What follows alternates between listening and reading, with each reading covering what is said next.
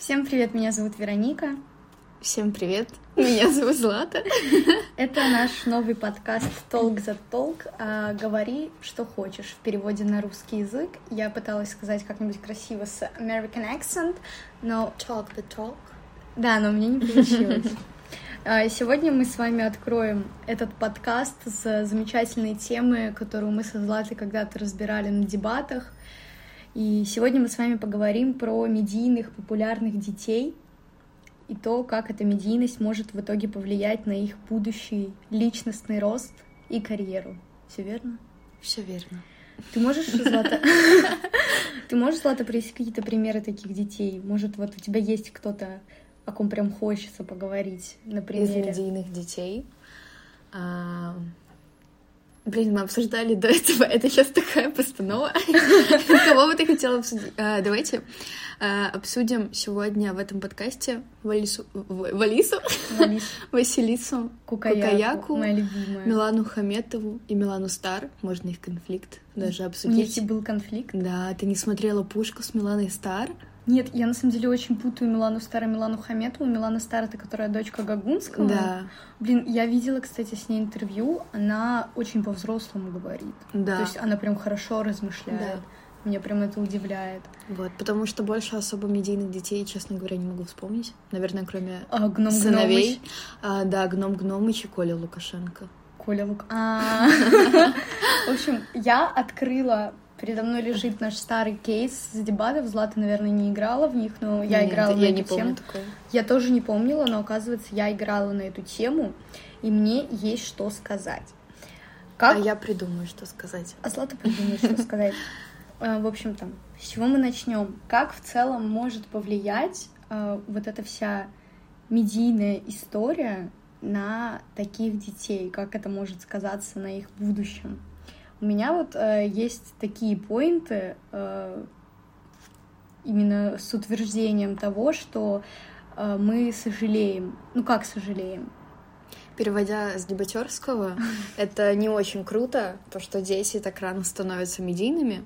И мне кажется, мы придерживаем, мы придерживаемся больше этой позиции, я думаю, обе, и в real life. Yes. Потому что Давай, Вероника, начинай с своих поинтов. А Мои я буду поинты. додумывать. Uh, мои поинты uh, в защиту того, что действительно ранняя популярность, она негативно сказывается на подрастающем поколении. Это то, что в первую очередь у таких детей происходит крах индустрии детства, и во вторую очередь они сталкиваются за кадром, если что. К сожалению, мы вынуждены записывать подкаст не в самых приятных условиях. У меня кот что-то уронил. Что это такое? Я пока вернусь к нашим баранам. То, что происходит крах индустрии детства и деморализация таких детей в первую очередь. Uh, нужно всегда помнить, и почему мы вообще, кстати, взялись uh, разговаривать uh, на эту тему, потому что Злата, она педагог. Я не педагог. В смысле, а кто-то? У меня есть вожатское образование, и у тебя тоже. Ну, ты разве не работаешь педагогом? Нет. Ладно. У Но нас... я преподаю детям. Да, у нас просто есть вожатское образование, и мы в тех или. Чуть-чуть. Чуть-чуть, да, чуть-чуть разбираемся в детской психологии. И это просто интересная тема. Да, то есть что-то мы знаем, что сказать, возможно, даже с какой-то профессиональной точки зрения, потому что вообще-то мы аккредитованы государством. То есть у нас полное право оказывать детям психолого-педагогическое сопровождение. У тебя это в дипломе написано. Да, я знаю. Вот. Поэтому мы можем говорить об этом. И наше мнение даже профессиональное. Ну, не особо профессиональное. Ну, наполовину профессиональное. Ну, я хотя бы работала в лагере. Я тоже работала в лагере. Сколько? Две недели. Когда? В языковом. А, ну это другое. Ой. Короче, вернемся. Крах индустрии детства и деморализация. Нужно помнить, что дети, в первую очередь, это индивидуальные личности в возрасте до 18 лет. А, и когда родители, в первую очередь, тоже нужно понимать, что если ребенок становится каким-то медийным лицом, это зачастую не его сугубо личное решение. Обычно к такому приходят их родители, и по факту они являются главными бренд-менеджерами детей в таком возрасте. То есть именно на их плечах а, в основном, я не говорю за всех детей, возможно, у кого-то это личный выбор, Но это так же, как когда в Инстаграме, запрещенная в Российской Федерации социальная сеть,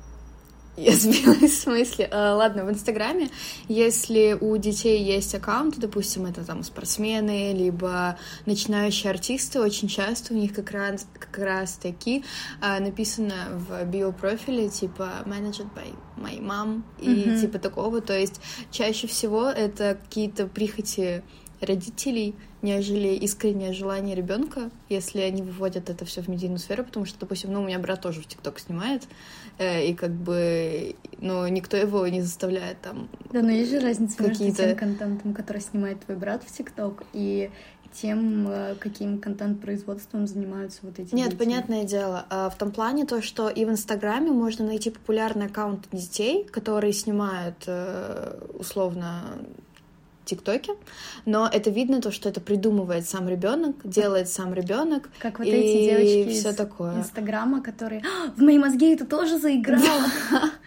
То есть вот это, это разница мой любимый мем детства.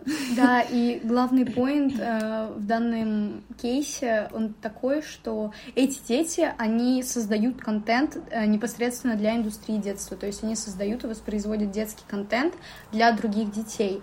Но тут важно понимать, что э, воспроизводством и созданием такого контента конкретный ребенок э, в профессиональном плане он не может заниматься, потому что он не может фильтровать, какой контент будет полезен для детей. Вот те же мистер Макс и мистер мистер, мисс Кэти, да? Ой, сейчас же очень вообще форсят э, всю вот эту тему с мистером Максом и мисс Кэти, потому что они выросли, и у мистера Макса определенные вайбы такие да, да, интересные, видела. вот, э, феминные, и это очень обсуждается в социальных сетях, и по сути родителями это только поддерживается, потому это что в России слишком живут. нет в том плане то, что слишком много стало контента, где Максим э, себя так ведет, потому что э, признаюсь, я в детстве в детстве своего брата смотрела мистера Макса и Мисс Кэти, вот потому что у меня смотрел брат их видео, а мне были очень интересные влоги про переезд в Великобритании почему-то,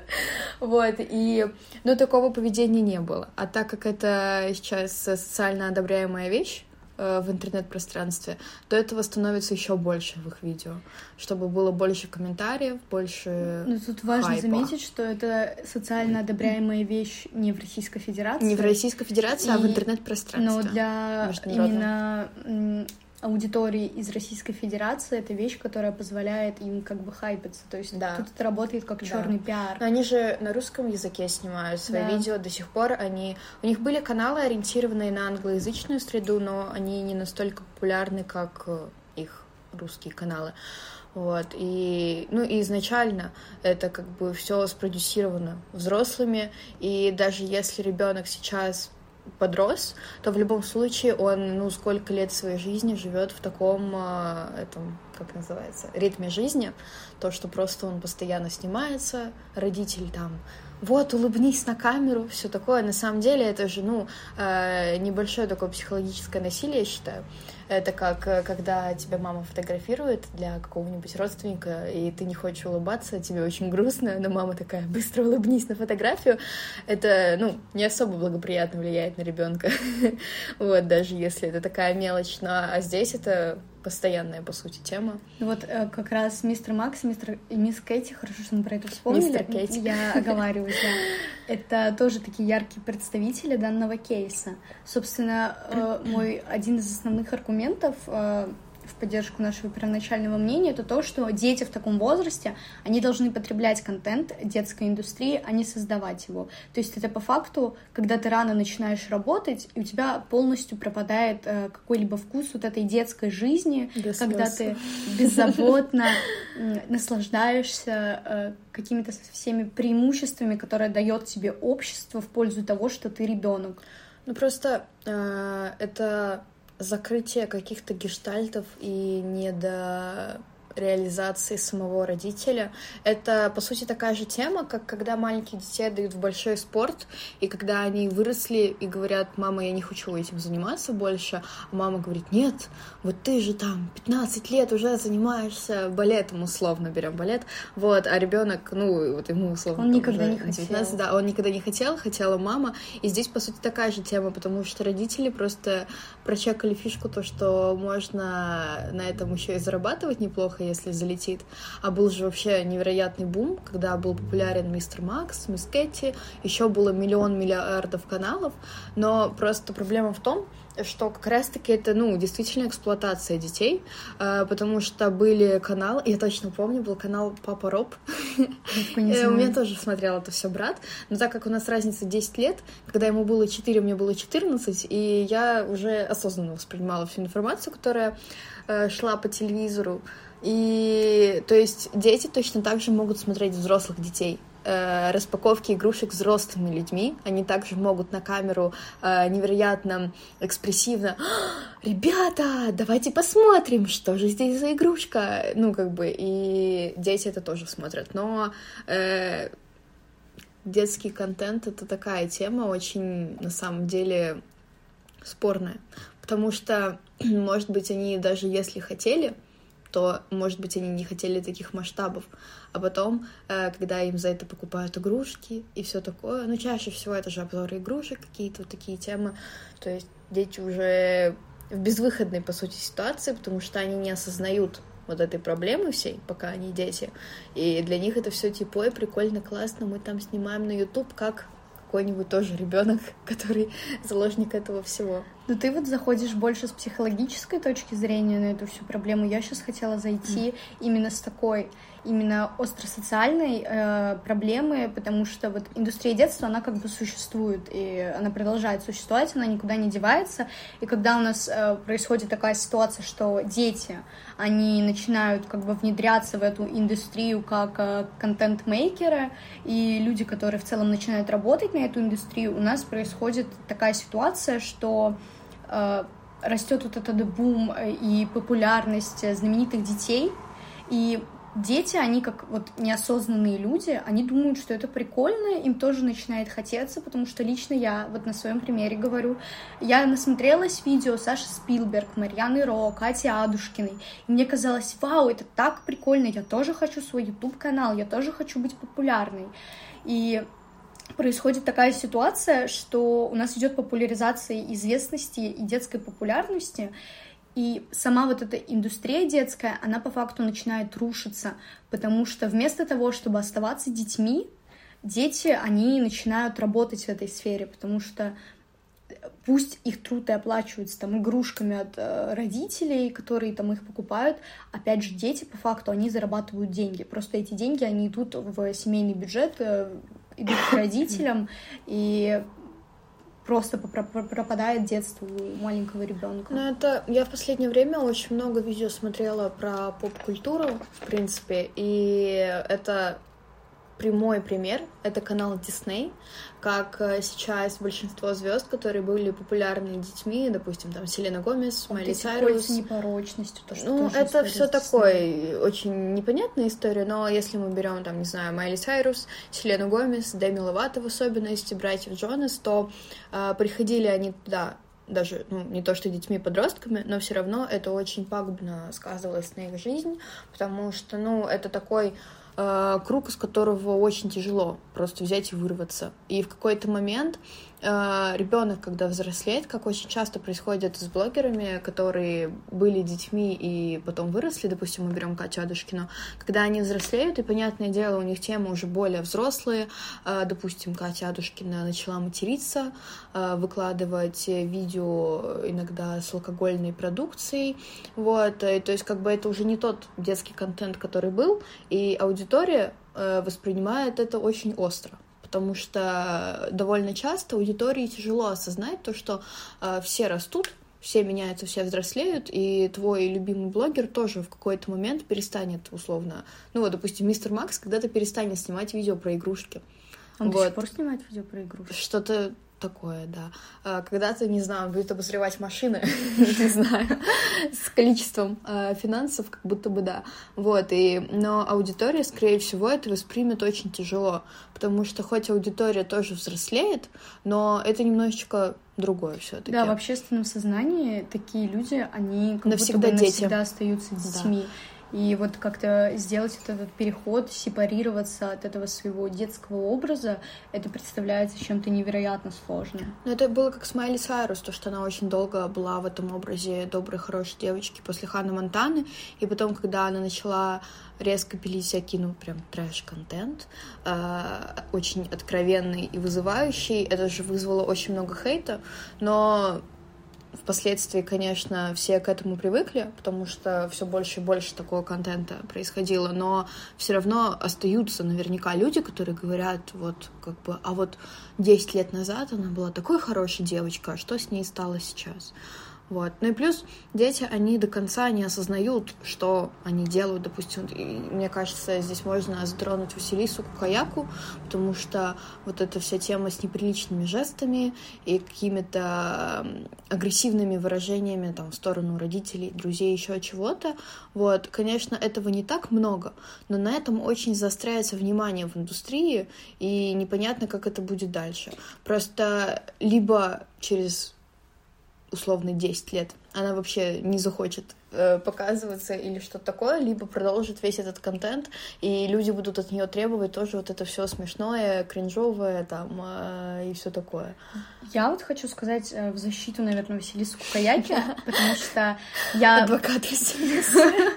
Я очень люблю семью Кукаяк, я слежу за ними уже достаточно давно, и я прям слежу в Инстаграме, запрещенной в Российской Федерации социальной сети, на Ютубе и вообще везде, где только можно, в Телеграме, и как раз раз-таки на шоу у Басты «Вопрос ребром». Да, э, я видела Возникал момент, такой да. вопрос, и на самом деле тут хочется сказать, что у Василисы Кокаяки максимально понимающий и адекватный в этом плане родителя, ну, Лена, она как минимум психологическим образованием. Ну, психологическое образование э, не Конечно, да, гарант. Не, не, не гарант, но в целом видно взаимодействие родителей с ребенком, и там понятно, Нет, что... это понятное дело, то, что э, я не говорю то, что это супер-мега невоспитанная девочка, но опять-таки здесь вот это социальное одобрение всех вот этих действий. Ну, э, как я считаю, это неприемлемо, чтобы ребенок показывал э, там родителям но она или. не показывает, кстати. Ну, окей. Но все равно сколько всяких мемов с этим, э, да. стикеров в Телеграме, ну, всем вот в таким. момент это вот, это очень сильно зафорсилось, и, ну, Просто непонятно, каким образом это выйдет дальше. Потому что, допустим, я смотрела одну блогершу на Ютубе несколько лет назад, и как бы она снимала про эмиграцию, и у нее была дочка Алиса, вот, и в какой-то момент э, блогерша просто перестала ее снимать, потому что ребенок вырос, э, как бы и не захотела показываться. И был, ну, такое неприя... Э, непринятие со стороны аудитории. Здесь тоже вопросик. То есть, э, как бы, конечно, родительский контент это очень прикольно. Я на самом деле люблю смотреть такой контент э, в, в различных социальных сетях, но как будто бы здесь обесценивается мнение ребенка, потому что он в условные пять лет не может э, точно понять, что вот это как бы все означает. Допустим, есть же родители, которые просто ребенка вот снимают безостановочно, э, весь контент построен на том, чтобы снимать ребенка. Есть очень... Мне нравится мальчик Марсель. И в YouTube в ТикТоке, который... В ТикТоке, в YouTube Shorts. мама такая блондинка. Вроде бы, да. Ну, я думаю, он один, да.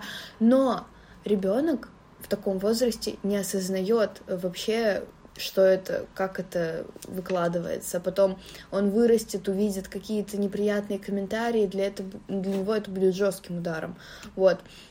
Все-таки мне кажется, когда ребенок сам вот эти вот неумелые такие видео, это что-то, ну, это, блин, прикольно, ребенку самому это интересно. И если родители продолжают это дело, помогают ему в этом, это здорово.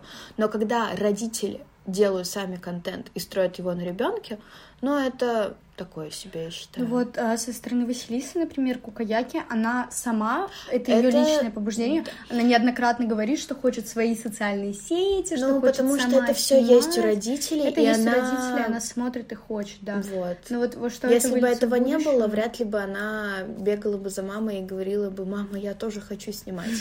Ну вот. вот, да, она растет, и вот это все, да. Ну, посмотрим через 10 лет. Очень интересно, на самом деле, да, что как сложится ее судьба потому что мне кажется, ее будет очень тяжело воспринимать как повзрослевшую личность. Потому что, ну, вот... Когда видишь с самого детства, это как у родителей э, любой ребенок для своего родителя остается ребенком даже в 40 лет. А когда это теперь какой-то общий ребенок, когда он э, появился в медиапространстве, и все помнят ребенка как маленького ребенка, потом для всех будет очень тяжело воспринимать. Конечно, ей будет, если она займется социальными сетями, ей будет гораздо проще их раскрутить, но мы же не знаем, что будет. Вот. Ну и плюс здесь тоже еще это огромное количество медийных детей, вот эти вот коллабы, и это все порождает тоже такие странные иногда отношения между детьми. Э, допустим, взять сейчас Я конфликт. хотела как раз про это вкинуть и начать.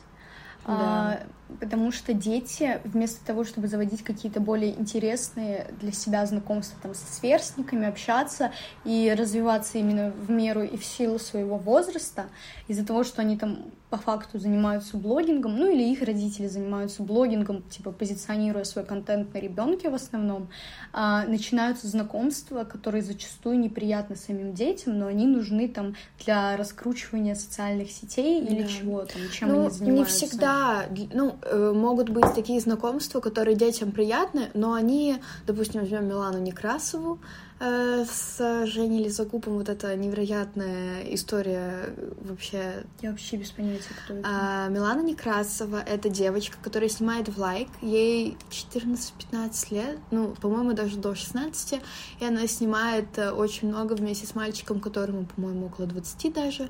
Ну, в общем, э, это была очень какая-то невероятная, огромная история того, что якобы там они встречаются и все такое. Она очень маленькая, но она она выглядит гораздо старше своего, своего возраста, и это тоже очень, ну, негативно сказывается на детях, потому что ты пошла гуглить, кто такая Милана да. Некрасова, я думаю, ты ее точно видела. Ну вот, кстати, из, такого же, из таких же историй девочка, которая в закрытой школе снималась. Габриэла. Луиза и... Габриэла Луиза. Бровина, Бровина. Она замуж вышла. Да, также Я с Машей Ворониной. С Машей Ворониной, которая родила в 19. Ну, 19 лет наши мамы в основном в, это, в, в этом возрасте 19-23 и рожали. Вот, а так как ребенок снимался в сериале, был ребенком, вот, и когда она в 19 лет родила, все такие типа да, да, да. А, все такие типа, о боже, она же еще такая маленькая, но нет, ей уже есть 18 лет, и также там, не знаю, с пуговкой из папиных дочек. Она Я просто смотрела выросла. интервью, то, что она стала заложницей вот этого образа детского, то, что даже вот она там учится сейчас, и ее называют пуговкой просто по роли в сериале. Она в школе сейчас учится? Нет, в институте, по-моему. Уже? По-моему, чуть ли она не старше нас, вот меня, вот тебя. В тему нашей темы я нашла статью от э, сайта газета.ру. Невероятно. Невероятно. А, заголовок источник. многообещающий. А, как популярность делает из детей психопатов. А, подзаголовок уже задолбали. От чего страдают современные дети блогеры? Неважно. Заголовок это было под Но у меня на сайте, когда в этом в поисковой строке было вот а. это как заголовок. Ну, то есть тут тоже такие поинты. А я не хочу сниматься каждый день. То есть, э, опять же, про родителей, то, что они ведут социальные сети, грубо говоря, эксплуатируют своего ребенка. И вот тут как раз про Гном Гномыча, потому что в какой-то момент Гном Гномыча очень сильно форсили и обсуждали. Да. И, если честно, его в медиапространстве в основном жалеют, потому что его родители заставляют его снимать абсолютный бред. То есть недавно... Я ни разу не видела видео с Гном Гномычем, недавно... кроме как где он сидит молча, просто хмурый. Недавно вышла социалка с Гном Гномычем, где какая-то типа, где он призывает экономить электричество. Это просто кошмар. Малышек. Я хочу зачитать отсюда. Сын Евгения Плющенко и Яны Рудковской также стал медийной персоной почти с рождения. Страница в Инстаграм у него появилась в 6 месяцев. 6 месяцев. Ребенку завели Инстаграм. Ну, зато имя э, забили, короче, никто его не занял. Я думаю, по этой причине можно сделать ребенку аккаунт. С тех пор публикации там выходят почти каждый день. Сейчас за жизнью семилетнего мальчика, или сколько ему там уже лет, следят более 360 тысяч подписчиков. Тем не менее, сам ребенок далеко не всегда получает удовольствие от съемок. Какие съемки уже задолбали, я не хочу сниматься каждый день, заявил он на одном из видео, которое было опубликовано в его аккаунте в Инстаграм. Тупо. Я просто не буду сниматься уже никогда. Закончили эту тему. По словам психологов, родителям... Это семилетний ребенок сказал? Да как-то агрессивно. Да, очень. Я так 7 лет не разговаривала. По словам психологов, родителям стоит осторожнее подходить к созданию блогов для своих детей, так как раннее превращение в блогера может испортить ребенку будущее. Дети, которые круглыми сутками находятся под камерами, зачастую теряют связь между реальностью и визуальным миром. Их бурно обсуждают, период взросления происходит на глазах у всего интернета. И, как следствие, на них с раннего возраста навешиваются определенные ярлыки, которые... Ярлыки, Вероника. Ярлыки. Doesn't matter. Я сдала русский на 97, мне уже ничего не страшно. Который мешает им выстраивать свою жизнь в будущем, объяснил газете РУ психотерапевт Александр Санников. Я не знаю, насколько Александр я Санников... Я умею тоже, да, такие писать тексты. ресурс. Мы в целом это сейчас обсуждали 25 минут. Да. Но, кстати, я тоже хотела сказать, что зачастую же у детей может, например, вырабатываться какая-то там мега завышенная самооценка. Да я считаю, блин, даже... Э, это, конечно, сейчас будет плохой пример, но это одно из самых популярных реалити-шоу, когда люди постоянно находятся под камерами Дом-2. Я прям чувствовала, что ты это скажешь. Просто я в детстве очень много смотрела это шоу, потому что моя, баб... моя бабушка смотрела его, и я, когда... Я очень много времени проводила у бабушки, мне было интересно смотреть. Вот, плюс особенно то, что было до 11, в принципе, можно было смотреть детям, там никакого не было запрещенного контента. Да блин, Дом-2 — это же лютая постанова. Да, но все же, э, даже если следить за людьми в медиапространстве после, ну, некоторым от популярности реально крышу сносило, но это вообще ненормально. А дети, они еще более восприимчивы к этому всему.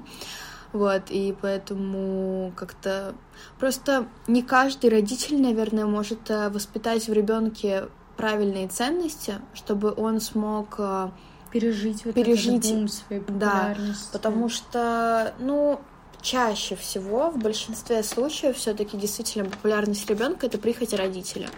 То есть, как бы не ребенок же тратит деньги на раскрутку свою и все такое. Вот, то есть, э, и не каждый родитель так будет делать. Поэтому. Вот по факту получается, что э, от такой популярности и по факту работы есть риск того, что ребенок в раннем возрасте он потеряет просто все радости от, от вот этой вот своей. Но у него глупой, просто не будет детства. Жизни. У него не будет детства. Ему придется очень быстро стать взрослым, решать какие-то проблемы, сталкиваться с большой волной непринятия, хейта и всего такого что в раннем возрасте, особенно там до 16 лет условных, ну, я считаю, 16 это уже более осознанный такой возраст. И до этого... У меня в 16 да. самые мои травмирующие вообще эпизоды ну, жизни случились. Нет, понятное дело, что это от каждого зависит, просто в 16 уже... Можно самостоятельно. Можно самостоятельно принимать решения. А до этого возраста как-то это чаще всего складывается, то, что это все-таки что-то не... В общем, не личное желание ребенка становиться суперзвездой. Я думаю, у каждого в детстве было то, что я там хочу стать певицей, да, актрисой, дело, да. но некоторые живут с этим желанием до условных 20 лет и начинают выстраивать свой путь самостоятельно, а некоторым родители просто начинают все это оплачивать, поощрять, и потом ребенок, даже если не так уж и хотел, ему из этого не выбраться. Это могут начаться просто манипуляции там финансовыми да. средствами. Я не думаю то, что папа мистер Макс очень много работает или мама а они катаются там, не знаю. Мне кажется, у них просто какой-нибудь свой трестовый фонд, знаешь. Ну, я думаю, они занимаются инвестициями, чем-нибудь таким, таким, каким-то пассивным доходом, но основная часть, я думаю, все-таки идет а это с детей. много. По крайней мере, Очень когда они были на пике популярности. Так они же переехали деньги. в Великобританию, покупали себе чуть ли не Майбах, ну что-то какие-то, в общем, дорогие машины. Теслы, Теслы какие-то. Сейчас уже просто разговор о чужом богатстве. Да. Ну, просто это наживо на ребенках. На эксплуатации детского труда. Да, это как у Крейзи Мега Хэлла были видео несколько лет назад, условно, там, мистер Макс и мисс Кейти а, через да, 10 да, лет, да, там как раз-таки гиперболизированно показывалась вот эта вся вот жизнь. этот весь кейс, да, Но это, по сути, было основано на жизни диснейских звезд, потому что, если мы берем Деми Ловато, да, то там... Все мы знаем эту чудесную историю. Ну, не чудесную, конечно, это Очень я грустную. иронизирую. Да. А, историю, да, не, не самую приятную. То есть э, люди просто, они вырастают, они не остаются детьми, но они вырастают и несут за собой в свою будущую жизнь, а в основном и зачастую вот этот чемоданчик психологических проблем, и причем зачастую очень тяжелых психологических проблем, с которыми потом очень долго разбираться.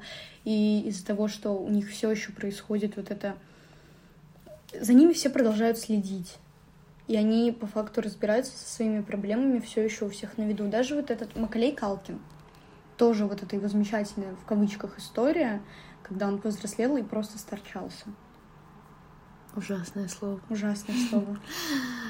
А, я думаю, на этом можно заканчивать, на этой грустной ноте, эту тему, потому что... Мы сказали все, что думаем да. про вот это этот уже крах бесконечный детства. круг. Об этом Иначе можно говорить бесконечно. Да. Но я думаю, что понятно, что при грамотном регулировании этой всей истории и при грамотном отношении родителей к такому э, можно избежать негативных последствий. Но когда это начинает использоваться старшим поколением, то, конечно, это очень грустно все оборачивается для детей. Спасибо, что были с нами и слушали наш первый выпуск подкаста. Нам было очень приятно со Златой порассуждать на такую не самую простую тему. А, очень спорную. Очень спорную. Но мы будем рады к вам вернуться с новыми темами. Всем спасибо, всем пока. Thank you. Bye.